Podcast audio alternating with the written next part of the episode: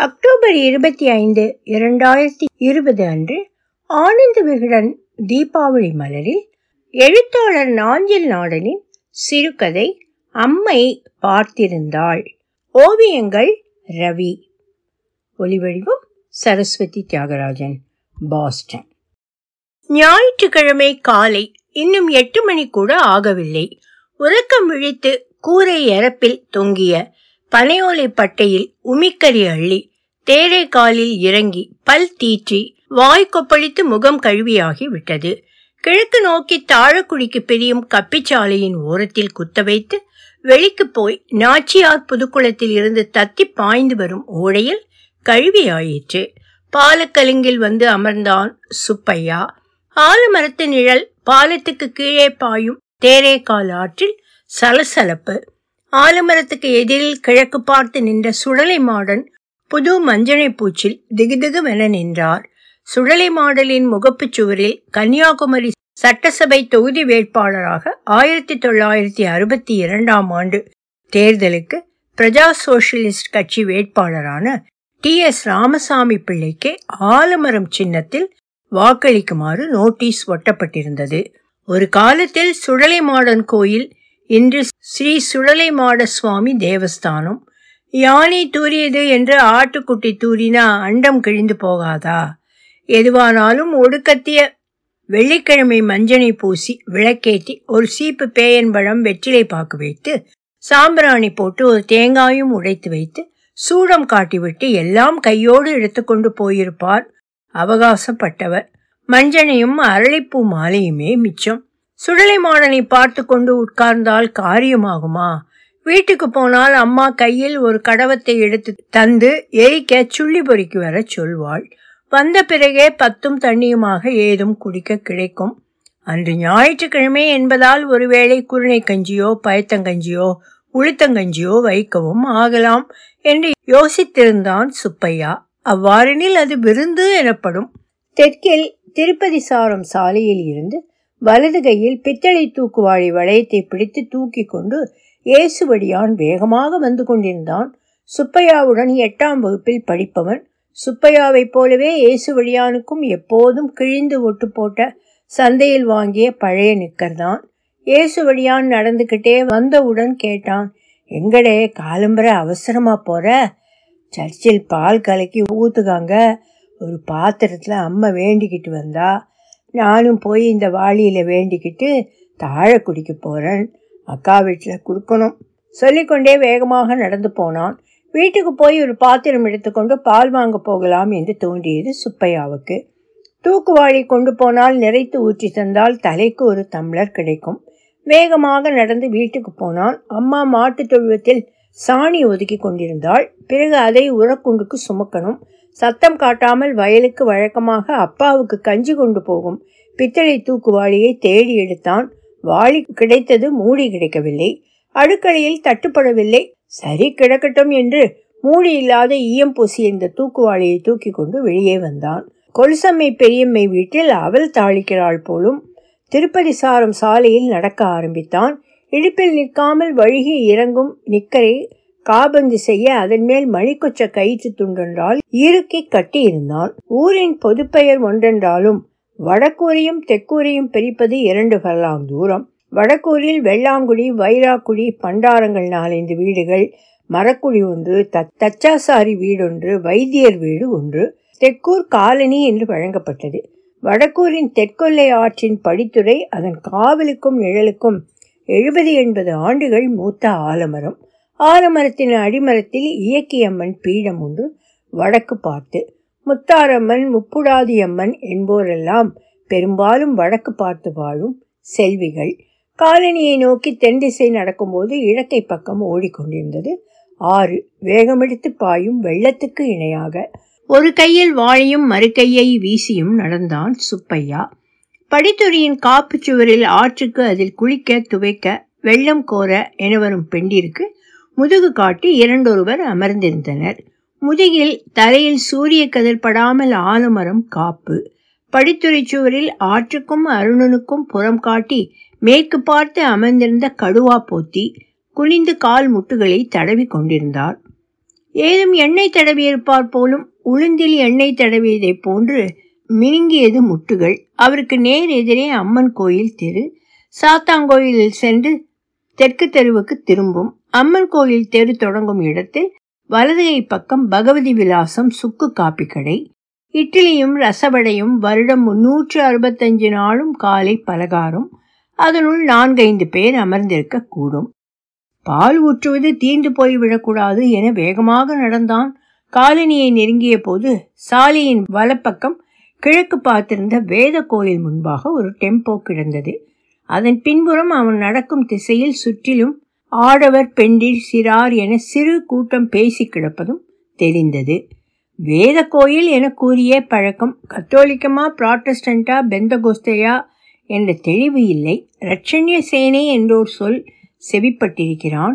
வெள்ளை காட்சட்டையும் வெள்ளை முழுக்கை சட்டையும் அணிந்திருப்பார்கள். உபதேசியார் எனப்பட்டவர். சட்டையின் தோள்பட்டை பட்டி மட்டும் அரக்கு சிவப்பு நிறத்தில் இருக்கும். அதில் பொன்னிறத்தில் குருசு கோக்கப்பட்டிருக்கும். வளர்ந்து பெரியவனான பின்பும் கிறிஸ்துவத்தில் எத்தனை வகைகள் அல்லது பிரிவுகள் உண்டென்று அவனுக்கு துல்லியமாக தெரியாது. பிற்பாடு அவன் நலன்களில் அக்கறை கொண்ட குடும்பத்தின் நலனுக்காக பிரார்த்திக்கிற கத்தோலிக்க பிரிவை சார்ந்த அருட்தந்தை ஒருவர் அவனுக்கு நட்பாக வாழ்த்தார் அவரிடம் நேரிடையாக ஒருமுறை கேட்டான் ஃபாதர் கத்தோலிக்கத்தில் எத்தனை பிரிவுகள் உண்டு? என்று விளையாட்டாக அவர் பதில் சொன்னார். அது கர்த்தருக்கே தெரியாது என்று பெரிய அண்டாக்களில் பால் பவுடர் கலக்கி வைத்திருந்த டெம்போவின் பின்வசம் சிறு கூட்டம் நின்று பால் வாங்கி கொண்டிருந்தது. வாங்கிய பெண்கள் வாங்க நின்ற பெண்களுடன் சிரித்து உரையாடி சென்றனர். டெம்போவில் ஏறி நின்று இருவர் பெரிய பூனியால் கோரி கோரி கொண்டு வந்த பாத்திரங்களில் ஊற்றி கொண்டிருந்தனர். இருவரும் வேட்டியை மடித்து கட்டி துவரத்தை தலைப்பா கட்டி சுறுசுறுப்பாக நின்றனர். அவர்கள் உடம்பிலும் டெம்போ தளத்திலும் பால் அலம்பி சிந்தி காற்றில் பால் வாசம் நின்றது. கீழே நின்று பால் வாங்க வந்தவர்களை ஒழுங்கு செய்தவரே அவன் அறிவான். கருப்பாய் ஒல்லியாய் வரியோடிய வயிற்றுடன் வளர்த்தியாய் இருந்த அவரை நொண்டிச்சாலமன் என்பர். ஒரு காலில் சின்ன கிந்தல் அளவுக்கு குறை அவ்வளவே. சுள்ளன வெயில் உரைக்க ஆரம்பித்திருந்தது. டெம்போவில் குலுங்கும் பால் அண்டாவும் குறைந்து போன கூட்டமும் தனக்கு பால் கிடைக்கும் என்ற நம்பிக்கையை தந்தது சுப்பையாவுக்கு. சற்று அகல நின்ற நல்லாயாத்தா அவனை பார்த்து சிரித்தாள். நொண்டிச்சாலுமனின் அம்மை அவள் அவனை அறிவாள் எல்லோரும் அவளை நல்லாயி கிழவி என்பார்கள். அங்க போய் பால் வேண்டிட்டு வந்துட்டியா? என்று ஆட்சேபனை குரலில் அம்மா கேட்க இருப்பது மனதில் ஒலித்தது. ஆனாலும் அடுப்பு காந்தலில் பால் பாத்திரத்தை அப்படியே வைக்கத்தான் போகிறாள். பாலை காய்ச்சி ஒரு நாளும் இல்லாத திருநாளாக பால் ஊற்றி சுக்கு காப்பி போடலாம் அல்லது கோட்டயம் சர்க்கரையோ பனம் கருப்பட்டியோ வீட்டு பானையில் கிடந்தால் சீவி போட்டு ஆட்சி யாவிற்குமாய் பதினோரு தமிழரில் தோது போல அளவு பார்த்து அரை கப்போ முக்கால் கப்போ ஊற்றலாம். அல்லது கொலுசம்மை பெரியம்மை வீட்டில் உரைமோர் வாங்கி உரையூற்றி வைத்து அடுத்த நாள் தடியங்காய் புளி சேரி வைக்கலாம். சம்பாரமும் கலக்கலாம். வெள்ளரி கிடந்தால் பச்சடியும் வைக்கலாம். சற்று நகர்ந்து டெம்போ பக்கம் போனான் மனதின் அரைப்பு உடலில் சாட்சி நின்றது.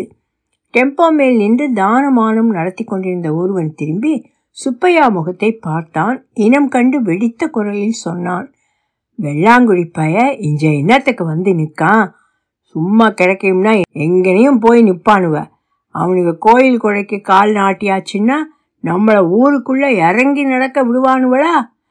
கடுப்பும் இளக்காரமும் இருந்தது அவன் குரலில். சத்தம் கேட்டு நிமிர்ந்த மற்றவன் அதட்டலாக சொன்னான். வந்திருக்கான் பாரு. வாளியன் தூக்கிட்டு மானங்கெட்டு போய் ஓடலைய வடக்க மாற இங்கேருந்து டெம்போவை சுற்றி நின்றவர் மெலிதாக நகைத்தனர். சுப்பையா வகுப்பில் வாசிக்கும் பேரின்பம் அவன் முகத்தையே பார்த்தாள்.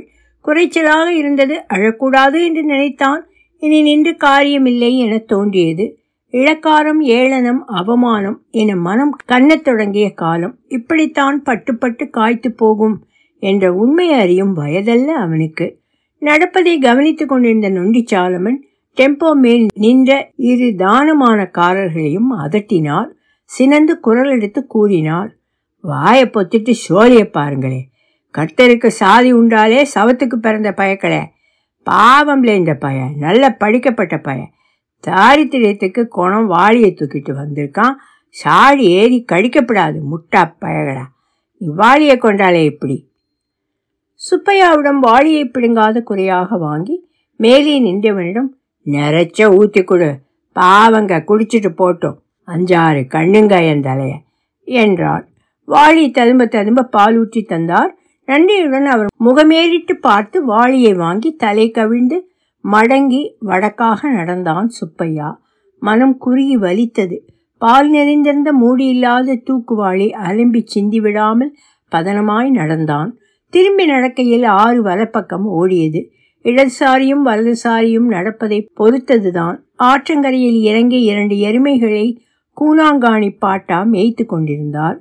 வாளியை சாலையோரம் வைத்துவிட்டு ஆற்றில் இறங்கி ஓரமாய் செழித்து வளர்ந்து காற்றில் ஆடி நிற்கும் சேம்பு இலையொன்றை பறித்து வந்து வாளி மேல் கவிழ்த்து மூடி எடுத்து போகலாமா என்று தோன்றியது. வாளியை வைத்து போனால் கருங்காகம் பறந்து வந்து அமர்ந்து கவிழ்த்து போய்விடக் கூடும். அல்லது எதையெதையோ கொத்தி தின்றுவிட்டு வந்து முழு அலகையும் பாலினுள் விட்டு குடிக்கவும் கூடும். சி என மனம் அருவறுத்து ஒதுக்கியது. பால்வாளி அலம்பி சிந்தாமல் வடக்கு முகமாக நடந்தான். ஊர் எல்லையில் ஆற்றங்கரை படித்துறை கலுங்கில் ஏழெட்டு பேர் உட்கார்ந்திருந்தனர். கடுவா போத்தி சுருட்டு வலித்துக் கொண்டிருந்தார். சாரத்தை திரைத்து கவுட்டுக்கிடையில் செறியபடி தலைமுண்டை கழுத்தில் கண்டமாலையாக போட்டபடி வெற்றிலை பாக்கும் தடை புகையிலையும் அதக்கியபடி மூக்குப்பொடி நாசியில் திணித்தவாறு. சொக்கழி பேச்சும் நகைப்புமாய் கிடந்தது படித்துறை கலுங்கு. காலையில் பழையதோ சுடுகஞ்சியோ கொழுக்கட்டையோ தாளித்தாவலோ அரிசி உப்மாவோ அடையோ தோசையோ புட்டோ வேக வைத்த தாளித்த பெரும் பயிரோ சிறு பயிரோ பந்தும் தண்ணீருமோ கழும மாந்தி இருக்கலாம். விவசாய வேலைகள் ஏதுமின்றி சூம்படைந்த இருப்பு வயக்காட்டின் நெற்பயிர் அறை வைத்து களைப்பறி முடிந்து மேல் உரம் போட்டு கரும்பச்சை நிறத்தில் காற்றடி வாங்கி கொண்டிருந்த காலம். சம்பா பயிர் சமைந்தால் தெரியும் என்பார்கள். வெள்ளம் தண்ணீர் பார்க்க காலையிலேயே வயக்காட்டுக்கு தோப்புக்கு போய் திரும்பியிருப்பார்கள் உழுபடை கொழுமனை தொடுமுனம் கூசும் மண் வெள்ளம் காலினால் விளைவினால் போதும். சாணி வழிப்பு பால் கறவை புல்லறுப்பு மாடு கன்று குளிப்பாட்டி கட்டுதல் எல்லாம் முடிந்திருக்கும். விதைச்சது கொய்யும் என்பார் மலையாளத்தில். விதைத்ததை அறுப்பார் எனலாம் தமிழில். இனி அந்த பூவின் கொய்த்துக்கு காத்திருப்பு எல்லோருக்கும். அறுவடை என்ற பொருளில் அறுப்பு கொய்த்து எனும் சொற்கள் புழங்கின. இனி மத்தியான சாப்பாட்டுக்கு வீட்டுக்கு போனால் போதும். தாயக்கட்டம் பதினெட்டாம் புலி நாயும் புலியும் பரமபதம் பல்லாங்குழி சீட்டுக்களி என கோயில் படிப்புரைகளில் நிழலில் இருந்து வீர விளையாட்டுகள் நடக்கும் நேரம். அந்த வழியாக எவனும் கூட்டுக்கறிக்கோ துவரனுக்கோ எவன் மரத்திலோ இருந்து பப்பாளிக்காய் பறித்து போவான் தரித்திரத்தின் குணமாக. ஏ என்ன? பொண்டாட்டிக்கு கற்பம் கலைக்கவா? இல்லை கொழுந்தியாளுக்கா? என்பார்கள் அவன் போவதை பார்த்து சும்மா கிடங்கடே கறிக்கு பறிச்சிட்டு போறேன் என்பான் அவன். ஓ அதான் கேட்டேன். செவம் பப்பாளிக்காயை பறிச்சு கறி வைக்கப்பட்ட கெதி வந்துட்டு பாரு. நல்ல சீரு. நெல்லு வெத்த பழமெல்லாம் பூதம் காக்கிறதுக்கு பூத்து வச்சிரு. எவன் தோப்பிலையும் பப்பாளிக்காய் அவத்திக்கீரை பறிச்சிட்டு போய் கறி வச்சு தின்னு. என்ன? சற்று நேரம் கழித்து சிரித்து கலகலத்திருப்பார்கள். ஆற்றங்கரை என்பதால் நடக்கும்போது வெயில் உரைக்கவில்லை. மறுபக்கம் வயலும் தோப்புகளும் மைனாக்கள் சலம்பி கிடந்தன. கொக்கும் நாரையும் குருகும் புழுக்கள் பொறுக்கின. ஆற்றங்கரையில் ஆற்றில் பாதி சாலையில் பாதியென கவிந்து கிடந்தன புன்னை. முத்துக்கள் போல வெண்பூங்கொத்துகள் குற்றுச்செடிகளாய் எருக்கு நாயுருவி. ஆமணக்கு ஆவாரை பீனாரி நொச்சி குறுக்கு உண்ணி மஞ்சனத்தி அழிசு பூலாத்தி திருகுக்கள்ளி சப்பாத்துக்கள்ளி கொடுக்கள்ளி சதுரக்கள்ளி ஊதாச்செடி மூடுகள் ஆனையருகு நொறிஞ்சான் என படர்ந்திருந்தன. ஆற்றின் கரையோரம் தண்ணீர் சலசலப்பில் நாணலும் கோரையும் பேய்ச்சேம்பும். ஆற்றங்கரை படித்துறை கச்சுவரை நெருங்க அதன் மேல் அமர்ந்திருந்த சிலர் சுப்பையாவை திரும்ப பார்த்தனர். அதில் ஒருவன் மேலத்தெரு பண்ணையாருக்கு பாரவண்டி அடிப்பவன் குத்தாலிங்கம். சுப்பையாவையும் கையில் இருந்த தூக்குவாளியையும் பார்த்து எங்களே பெய்யிட்டு வார? என்றான். அவன் ஒன்றும் பேசாமல் ஒதுங்கி நடந்தான். கேட்டா பதில் சொல்ல மாட்டேரோ என்று எழுந்து வந்து வாளியை பார்த்தான். ஆமா வேண்டிய லட்சணம்தான். வேத கோயில போய் பவுடர் கலக்கி ஊத்தப்பட்ட பால் வேண்டிட்டு வரேரா நல்ல கூத்துடே என்று இகழ்ந்து வாளியை பிடுங்க எத்தனித்தான். விளிம்பு வரை நிறைந்திருந்த பால் சற்று அலம்பி இரு சிறங்கை சாலையில் சிந்தியது. விடுனே நான் வீட்டுக்கு போட்டோம் என்றான் நயந்து பணிந்து இறங்கி. வாளியை பிடுங்கிய குத்தாலிங்கம் பாலை கொண்டு போய் கலிங்கில் உட்கார்ந்தவர்களிடம் காட்டினான்.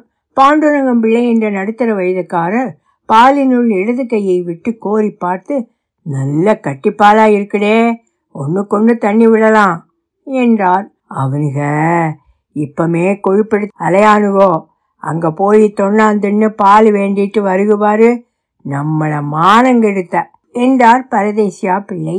அவர் மகன் சங்கர குற்றாலும் சுப்பையாவுடன் தான் படித்தான். ஏண்ணே ஏண்ணே தானே போட்டும் என்று மன்றாடி கெஞ்சினான் சுப்பையா. வேறொருவன் மூர்க்கமாக அப்படி வாங்கி குடிச்சு கறி வளர்க்கணுமாலே ஏறப்பாளி என்றான் சினந்து.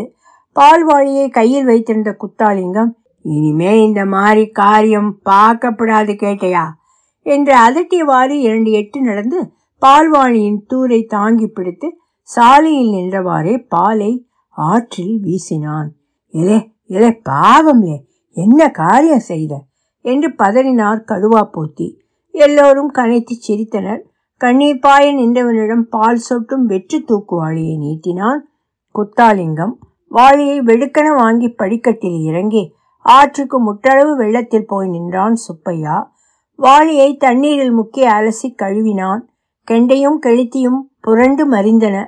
கன்னங்களில் கோடாய் விழுந்திருந்த கண்ணீரை ஆற்று நீரில் கழுவி வழித்தான். வீட்டுக்கு போனதும் அம்மை கேட்பாள் வாழையை தூக்கிட்டு எங்கல போன? என்று. ஆற்றை பார்த்து நின்றவன் நெற்றிக்கு நேராக சூரியன் திரும்பி படியேற வந்தான். படித்துறையின் வலப்பக்கம் மரமடி நீளத்துக்கு கரையோரும் கொடுப்பை கீரை மண்டி கிடந்தது. ஓரமாக போய் நின்று கை கையாக ஆய்ந்து வாளியில் நிறைக்க ஆரம்பித்தான். வடக்கு பார்த்திருந்த ஆலமரத்தடி இசக்கியம்மன் அவனை பார்த்திருந்தாள். ஒலி வடிவம் சரஸ்வதி தியாகராஜன் பாஸ்டன்.